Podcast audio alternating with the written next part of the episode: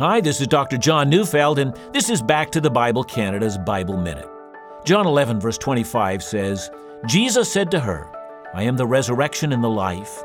Whoever believes in me, though he die, yet shall he live.